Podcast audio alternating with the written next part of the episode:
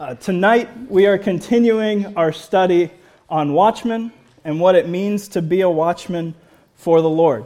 And if you remember from a couple weeks ago, we saw how these watchmen that were mentioned in Ezekiel uh, provide a good picture of what God asks us to do. Danger is coming, and it's danger from the Lord because, because his judgment is coming to the lost world, and so they're in danger. And because we know that danger is coming, it's our duty as God's watchmen to warn people about that coming danger so they have an opportunity to respond. And we talked about how we warn them is by simply sharing the gospel with them. And last week, Zach showed us our need to have the right perspective if we want to be good watchmen. And that concept was, was actually a pretty simple one. Uh, we just need to see lost people the way God sees them. Rather than looking at lost people and, and just seeing people who annoy us or people who are in our way in traffic, we should see them as lost souls, like God sees them. We should see them as lost souls on their way to an eternity in hell separated from God if they don't get saved. That's important because if we can learn to see people from that perspective, we'll be more likely to recognize opportunities to share the gospel with them and invest in their lives. Well, tonight, we're going to look at a passage that shows us why we should be motivated to do that. So turn with me to 2 Corinthians 5 if you haven't already. And this is probably a passage you've read numerous times if you've been around here for a while. But just because we've read this passage a lot, that doesn't mean that we really understand how important this passage can be for our lives. Tonight's message is a pretty simple one, but what Paul describes for us here very specifically is the job that God gave us to do and why we should do that job. So let's read 2 Corinthians 5 uh, 17 through 21. It says, Therefore, if any man be in Christ, he is a new creature. Old things are passed away. Behold, all things are become new. And all things are of God, who hath reconciled us to himself by Jesus Christ, and hath given to us the ministry of reconciliation. To wit, that God was in Christ, reconciling the world unto himself, not imputing their trespasses unto them, and hath committed unto us the word of reconciliation. Now then, we are ambassadors for Christ, as though God did beseech you by us. We pray you in Christ's stead, be ye reconciled to God. For he hath made him to be sin for us who knew no sin, that we might be made the righteousness of God in him. And so, like I said, most of us have read these verses multiple times. I'm pretty confident at least a chunk of that is, is a memory verse from, from our discipleship lessons. Uh, so you might even have most of what I just read memorized. But don't miss the incredible motivation this passage can provide us for life and for ministry.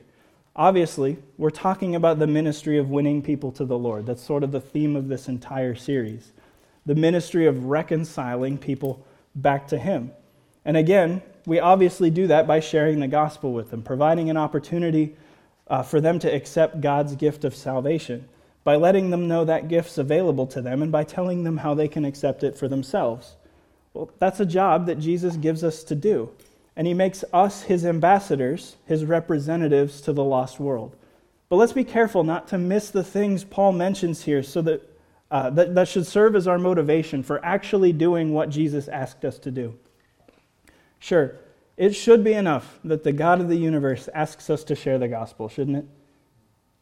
But man, we're stinking selfish humans, and sometimes we need a little extra motivation. And if we're careful to examine this passage, we'll find that motivation. Uh, so let's start breaking this passage down by looking at the first point your new man. And that's what we see in verse 17. It says, Therefore, if any man be in Christ, he is a new creature. Old things are passed away. Behold, all things are become new.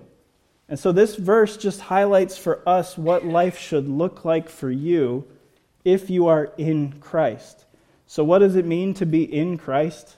Well, that's pretty simple, and you can see it in your notes. You are in Christ if you're saved. And that's really all there is to it. And we can see that if we look at Romans 3:24, which says being justified freely by his grace through the redemption that is in Christ Jesus. So redemption is in Christ Jesus. So if if you're in Christ, you've been redeemed.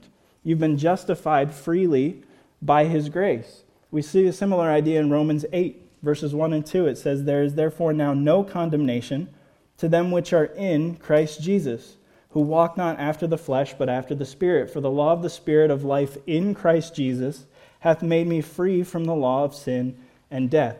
So, again, if you're in Christ Jesus, there's no condemnation for you because you've been set free from your sin and you no longer have to pay the penalty for that sin.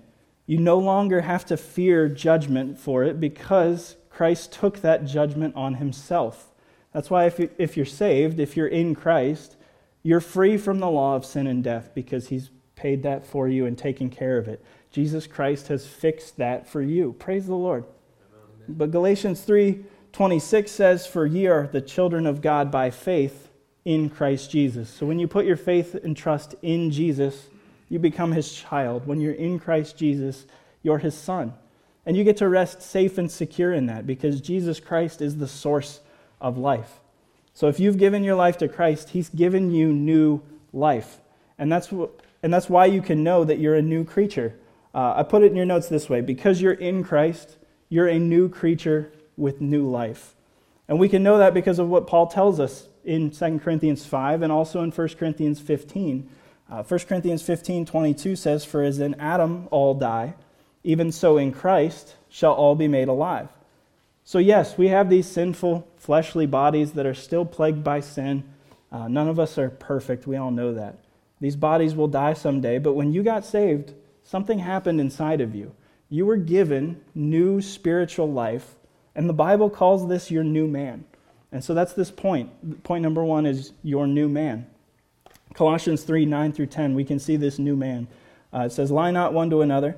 Uh, verse 9 says, Yeah, lie not one to another, seeing that ye have put off the old man with his deeds. Verse 10, and have put on the new man, which is renewed in knowledge after the image of him that created him. So you still have your old man, but now you have this new man. But the good news is, your old man is technically dead. Romans 6, 6 through 7 says, Knowing this, that our old man is crucified with him, that the body of sin might be destroyed, that henceforth we should not serve sin. For he that is dead is freed from sin. So your old man is, is dead, and because he's dead, we don't have to serve our sin anymore. Again, praise the Lord. But we don't always act like that's true, do we?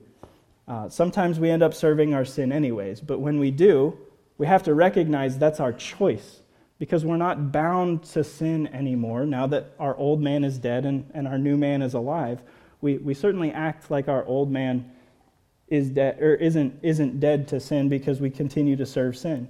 But that's why Romans 6 tells us in verse 11 that likewise, reckon ye also yourselves to be dead indeed unto sin, but alive unto God through Christ Jesus our Lord. Let not sin reign in your mortal body, that ye should obey it in the lusts thereof. So we have to reckon ourselves to be dead to sin, and that just means we have to realize that fact is true and, and live like it. Because knowing something's true is, is different than acting like something's true. And that's why we not only need to know that our old man is crucified and we're not bound to sin, we have to live like it. Because it's only when we stop living our old sinful life that we can start living our new spiritual life for the Lord. And this passage in Romans 6 goes on in verse 13. It says, Neither yield ye your members as instruments of unrighteousness unto sin, but yield yourselves unto God as those that are alive from the dead, and your members as instruments of righteousness unto God. For sin shall not have dominion over you, for ye are not under the law, but under grace. So it's only because we have this new life in Christ, this new man, that we're capable of being used by the Lord as his instruments. Before he gave us new life, our old life was worthless. It wasn't capable of serving him, it wasn't capable of growing in a relationship with him. And that's really what we're talking about when we're discussing being God's watchman. We're talking about being used by the Lord. We're talking about yielding ourselves as instruments for his righteousness so that we can share the gospel. We're talking about God using us as his representatives, his mouthpiece, to share the gospel with people who need it. Well, it's only possible because of what Jesus Christ did for us on the cross. He made a way for us to have a relationship with him, and he made it possible for us to be used by him. That's why Ephesians 2:10 says for we are his workmanship, created in Christ Jesus, there's that phrase again, in Christ. Uh, created in Christ Jesus unto good works, which God hath before ordained that we should walk in them. So if you if you're saved, you've successfully traded your old worthless sinful life for Christ's new life. And you have that new life in Christ. Not only is this new life eternal, but it's also capable of serving the Lord and accomplishing something that can last for eternity. So keep that in mind as we get to point two your new ministry. And we can see this new ministry mentioned in verse 18. Uh, verse 18 says, And all things are of God, who hath reconciled us to himself by Jesus Christ, and hath given to us the ministry of reconciliation. So he's given us the same ministry that resulted in us being reconciled to him. Now it's our job to reconcile others to him. That's our ministry. That's the job he's given us to do. And it's important to understand as Christians that our job isn't just to live the right way and do the right things. Contrary to what you see people believing and thinking and, and preaching uh, in, in, different churches and in different uh, religions, like the goal isn't just to be a good person who does the right thing. The ministry of reconciliation is a very specific job he's given us to do. And reconciliation is a big word that just means bringing together two things that were once at odds. So, our ministry of reconciliation is doing what we know to do in order to bring lost people into a relationship with Christ.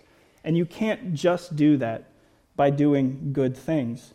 You should do good things, but you should do those good things with the intention of seeing lost people reconciled to God and seeing uh, you and your life communicate through your testimony what God did in your life. Because you've been given a great thing when God gave you new life in Him. And your new ministry is helping others get that same new life that you've been given. Think about it. The only reason you have that new life is because someone else took their ministry of reconciliation seriously.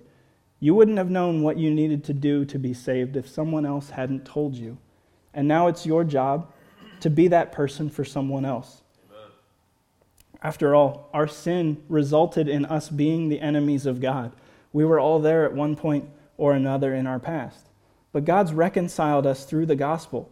Colossians 1 explains this in verses 21 through 20 or 20 through 22. It says, "And having made peace through the blood of his cross, by him to reconcile all things unto himself, by him I say, whether they be things in earth or things in heaven, and you that were sometime alienated and enemies in your mind by wicked works, yet now hath he reconciled in the body of his flesh through death to present you holy and unblameable and unreprovable in his sight. Romans 5 tells us something similar in verse 10. It says, For if, when we were enemies, we were reconciled to God by the death of his Son, much more, being reconciled, we shall be saved by his life. So, man, clearly, if you're saved, you've been reconciled. You were once at odds with the Lord, but now you can have a personal relationship with him. And yes, that's only possible because of Jesus' sacrifice on the cross to pay for your sins, and you had to accept that free gift to make it your own. And we should thank God for every day for that gift. But man, never forget that God used a person to communicate that to you. Maybe it was a friend or family member. Maybe it was a pastor or other church leader, leader, whether during a sermon or a personal conversation. Maybe it was a camp counselor.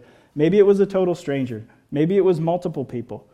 But the fact remains God used someone in your life who took the ministry of reconciliation seriously to share with you what you needed to know to get saved, and then you responded to it. And so, man, now that you're reconciled, your job is to go do that same thing in someone else's life. He gave us the ministry of reconciliation, and that plays out in two specific things that you do in your life. First, letter A, you pray for the lost. And it should go without saying that you and I, we have no real ability to save people. But I said it anyways, because sometimes we forget that. Obviously, God is the only one with the power to save people. He's the one who made the payment on the cross to pay for sins. So, our primary job in, ministry, in our ministry of reconciliation is just praying to God on their behalf, begging Him to work in people's lives and change their hearts so they can understand who He is asking Him to put a desire in their hearts to want to know the truth of God's word and apply it to their life.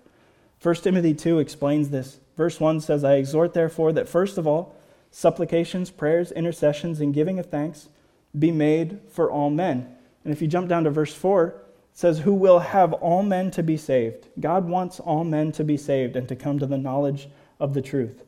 Man, please never forget that God wants everyone to be saved. No matter how evil or wicked they might seem, God wants them to be reconciled to Him. And so we ask Him to save people. We ask Him to make Himself apparent to them so they'll be ready to hear and believe the gospel when it's spoken to them. Never underestimate the importance of praying for lost people because when you pray for them, you're recognizing your need for the Lord to intervene in their life, and you're simply asking Him to do that.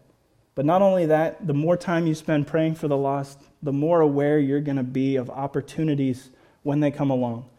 But our ministry of reconciliation doesn't stop with just praying for the lost. The second job we have to do is letter B. You represent Christ to them. That's why we're called his ambassadors down in verse 20. It's our job to represent him when he's not here.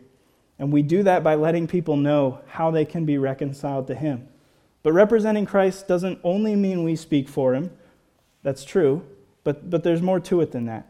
1 Peter 2 describes this job of, of being Jesus' ambassadors. It says, But ye are a chosen generation, a royal priesthood, and holy nation, a peculiar people, that ye should show forth the praises of him who hath called you out of darkness into his marvelous light, which in time past were not a people but are now the people of God, which had not obtained mercy, but now have obtained mercy. Dearly beloved, I beseech you, as strangers and pilgrims, abstain from fleshly lusts which war against the soul. Verse 12, having your conversation honest among the Gentiles, that whereas they speak against you as evildoers, they may by your good works, which they shall behold, glorify God in the day of visitation. So, yes, taking the ministry of reconciliation seriously involves doing the right things. It involves living in a way that demonstrates your praises of Him. Because you've been reconciled, you've been called out of darkness and into light. So we shouldn't be living in darkness anymore. We should be living in light so that when people see our lives, they can see the change that Jesus provided. If you want to take this job seriously, you can't, you can't just keep living the same way that you've always lived. It's now your job to live intentionally so that your life and your actions communicate some things to lost people. We talked about communication in the relationship series and how communication isn't just spoken. Everything you say and everything you do is communicating something to someone. So, man, be intentional about that. Make sure you're communicating the right things. And you should be communicating that Jesus Christ has changed and reconciled you because he has. And if people don't see that, they're, they're not getting the whole story. And as they see your changed life, they'll be confronted with the fact that their life can be changed as well if they become reconciled the same way you have. Showing people with what you do, man, that's your new ministry. But like I said, just living the right way is not enough. People should see you're different, but they also have to understand why you're different, and they need to know how they can be different as well. And that's where sharing the gospel comes in, and that's point number three your new message. Um, and hopefully, this is, this is obvious. Uh, but, but our new message that needs to be shared is the gospel. And we, we can see how important that is in verse 19 of, of 2 Corinthians 5. It says, To wit, that God was in Christ, reconciling the world unto himself, not imputing their trespasses unto, unto them, and hath committed unto us the word of reconciliation. So, not only has he given us the ministry of reconciliation, he's also committed to us the word of reconciliation. And so while your ministry is what you do and how you live, your message or your word, that's what you say. You need both of those things. You have to do the right things and you have to say the right things. And we've been given a very specific word that needs to be spoken into people's lives. Our, our attempts at reconciling others to Jesus can't just stop at praying for them, though prayer for the lost is involved in your ministry. We talked about that. Our attempts at reconciling others to Him can't stop at living intentionally to show them how Jesus changed you. That's definitely a part of your ministry. We talked about that too. No, our attempts at reconciling others must include speaking the gospel to them because that's what's going to help them understand everything else. Uh, Paul makes this abundantly clear in Romans chapter 10. We looked at this passage a couple weeks ago. Verse 13 says, For whosoever shall call upon the name of the Lord shall be saved. But verse 14, man, how then shall they call on him in whom they have not believed? And how shall they believe in him of whom they have not heard? And how shall they hear without a preacher? So, if we want to see people saved in our lives, if we want to see people saved as a result of our ministry, well, we have to tell them about Jesus and what he's done for them. How can we expect them to believe in him if we never tell them about him? And this is the word that must be communicated. And Jesus committed that word to us. Meaning he doesn't ask other people to do that. Uh, he only asks the people who are saved to share that news. He doesn't ask angels to do it. He's committed it to us because it belongs to us. So if we don't share it like we're supposed to, well, it's not going to get shared with the people who need to hear it. And if the people who need it don't hear it, well, they can't get saved because they haven't heard the word. They don't have an opportunity to respond to it if they don't understand it or know it. And that's all because we're not doing our job. Romans 10:17 says, "So then faith cometh by hearing, and hearing by the word of God." So sharing God's word, which he's committed to us, I mean that's necessary for people to come to know Christ. Like I said, God's angels aren't going to share it. He's committed it to us. So if we don't share it, it doesn't get shared. And if it doesn't get shared, people don't get saved. And if people don't get saved, man, what are we doing? Why, why are we still why are we still here if, if, if we're not sharing the gospel and redeeming the time we have left to see people come to know Christ before it's too late, before the judgment comes, before that danger that we're supposed to be warning everybody of comes? We talked about that a couple weeks ago. Of course, people we share the gospel with can, can reject the truth we share. Well, then they end up in hell because they reject the truth, and there's nothing we can do about that. That's between them and the Lord. But man, the people who die and go to hell because they never heard the gospel, man, there's something we could have done about that. And it shouldn't sit well with us to know that there's people that we could share the gospel with and we just choose not to for whatever reason. That shouldn't sit well with us, knowing what the Bible says about their eternal destiny. Uh, man, we should do everything we can to make sure that doesn't become a reality. Obviously, it's not up to us, it's up to them, but, but we have to do our job to let them know what they need to do. And because of that, man, the gospel should be something that we can't help but speak. Jeremiah 20, verse 9, Jeremiah says, I will not make mention of him, nor speak any more in his name, but his word was in mine heart as a burning fire shut up in my bones, and I was weary with forbearing, and I could not stay. Man, Jeremiah couldn't help but, but speak the word of God because it was in his heart. Like Zach talked about last week, we have to see people the way God sees them. And lost people are on their way to hell. But we also have to understand that Jesus gave us the job of intervening in their lives and giving them the opportunity to respond to the gospel. And that only happens if we choose to share his message with them. So remember what he did for you. Use that as your motivation. Look to him, or look to help him accomplish that in the lives of others because he used someone to do that in your life. That's just the job he's given us to do. That's the job he's given to us. Uh, that's what Paul gets at in verse 20 of 2 Corinthians 5. He says, Now then, we are ambassadors for Christ, as though God did beseech you by us. We pray you in Christ's stead, be reconciled to God. So God beseeches others by you, but only if you let him. And he has to and he has to use you to do that because Jesus Christ isn't here right now. You're in his stead because you're here instead of him. That's why God's given us that ministry. That's why He's committed His word of reconciliation to us. Jesus isn't on the planet to preach anymore, but man, He has a body and He has preachers. Sometimes we don't. Sometimes we don't choose to preach the gospel, but man, we're here, and we should we should we should do our job. Now we have to share it because if we don't, who will? And look, I get it. Sharing the gospel can be difficult. It can be an intimidating thing uh, to to think about having to do yes, it's our job, and if we don't do it, no one's going to, but that doesn't mean God expects us to do it alone. Uh, remember, Jesus left us the Holy Spirit to help, um, and He left you your church to help too. But specifically, the Holy Spirit, if you're saved, you've got the Holy Spirit living inside of you.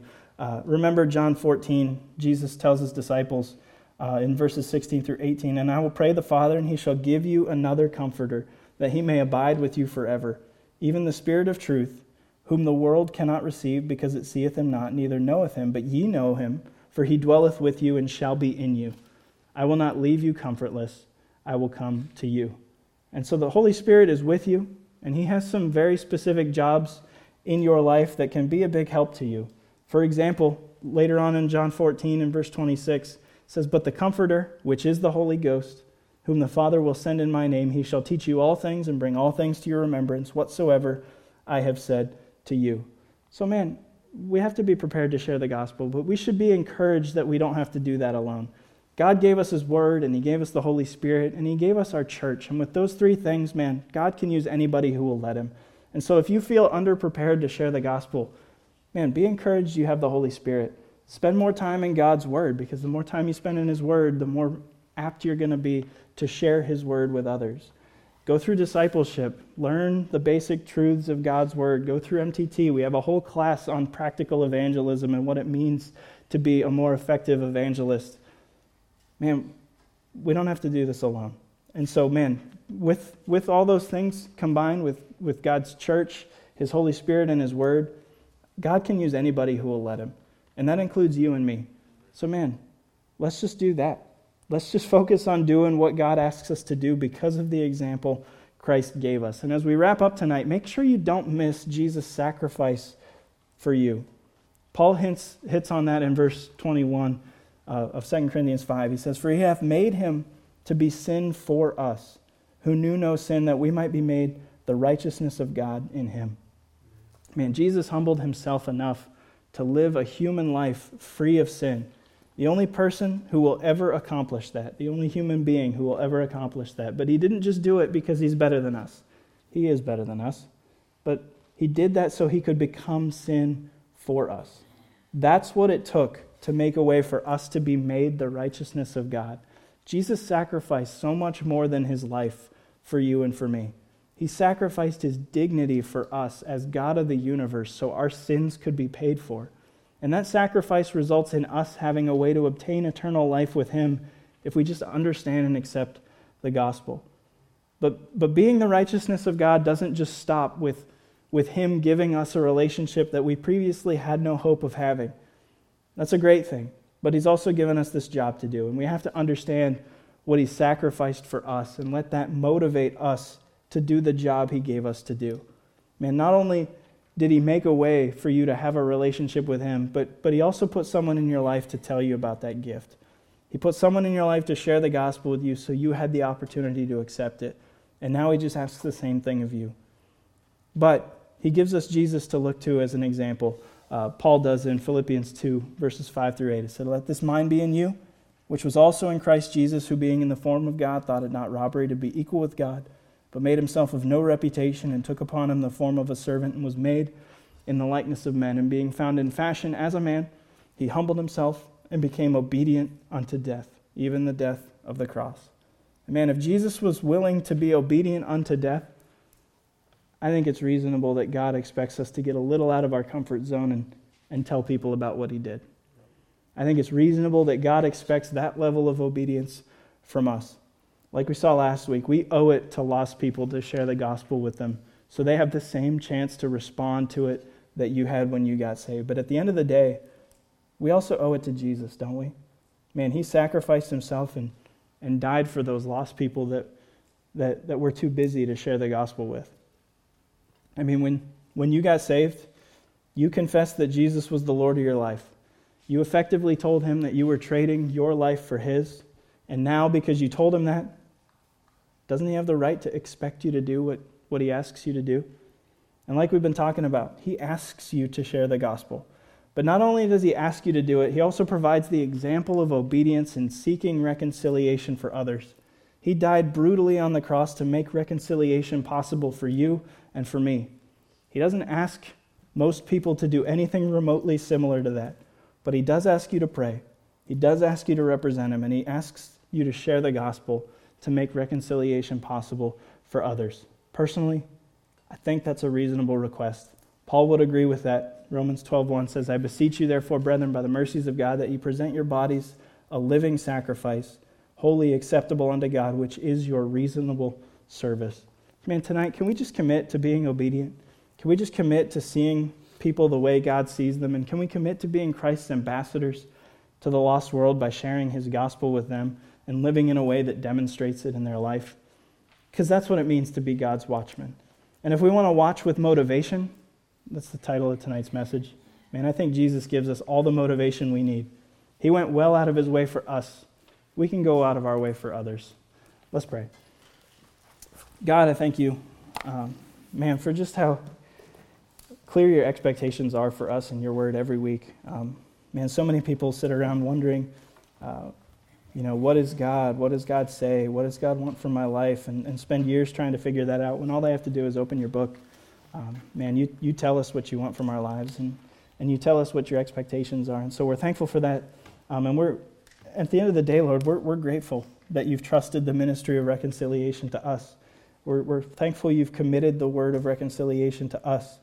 Uh, we, we recognize you could have picked any method you wanted to, to sharing the gospel with people who need to hear it. Um, but man, you picked us. And so, in that way, we get to be a part of, of your plan and a part of building your kingdom and a part of seeing people uh, come to know you for who you are as a result of our lives. Um, Lord, we just pray that we'd take that seriously.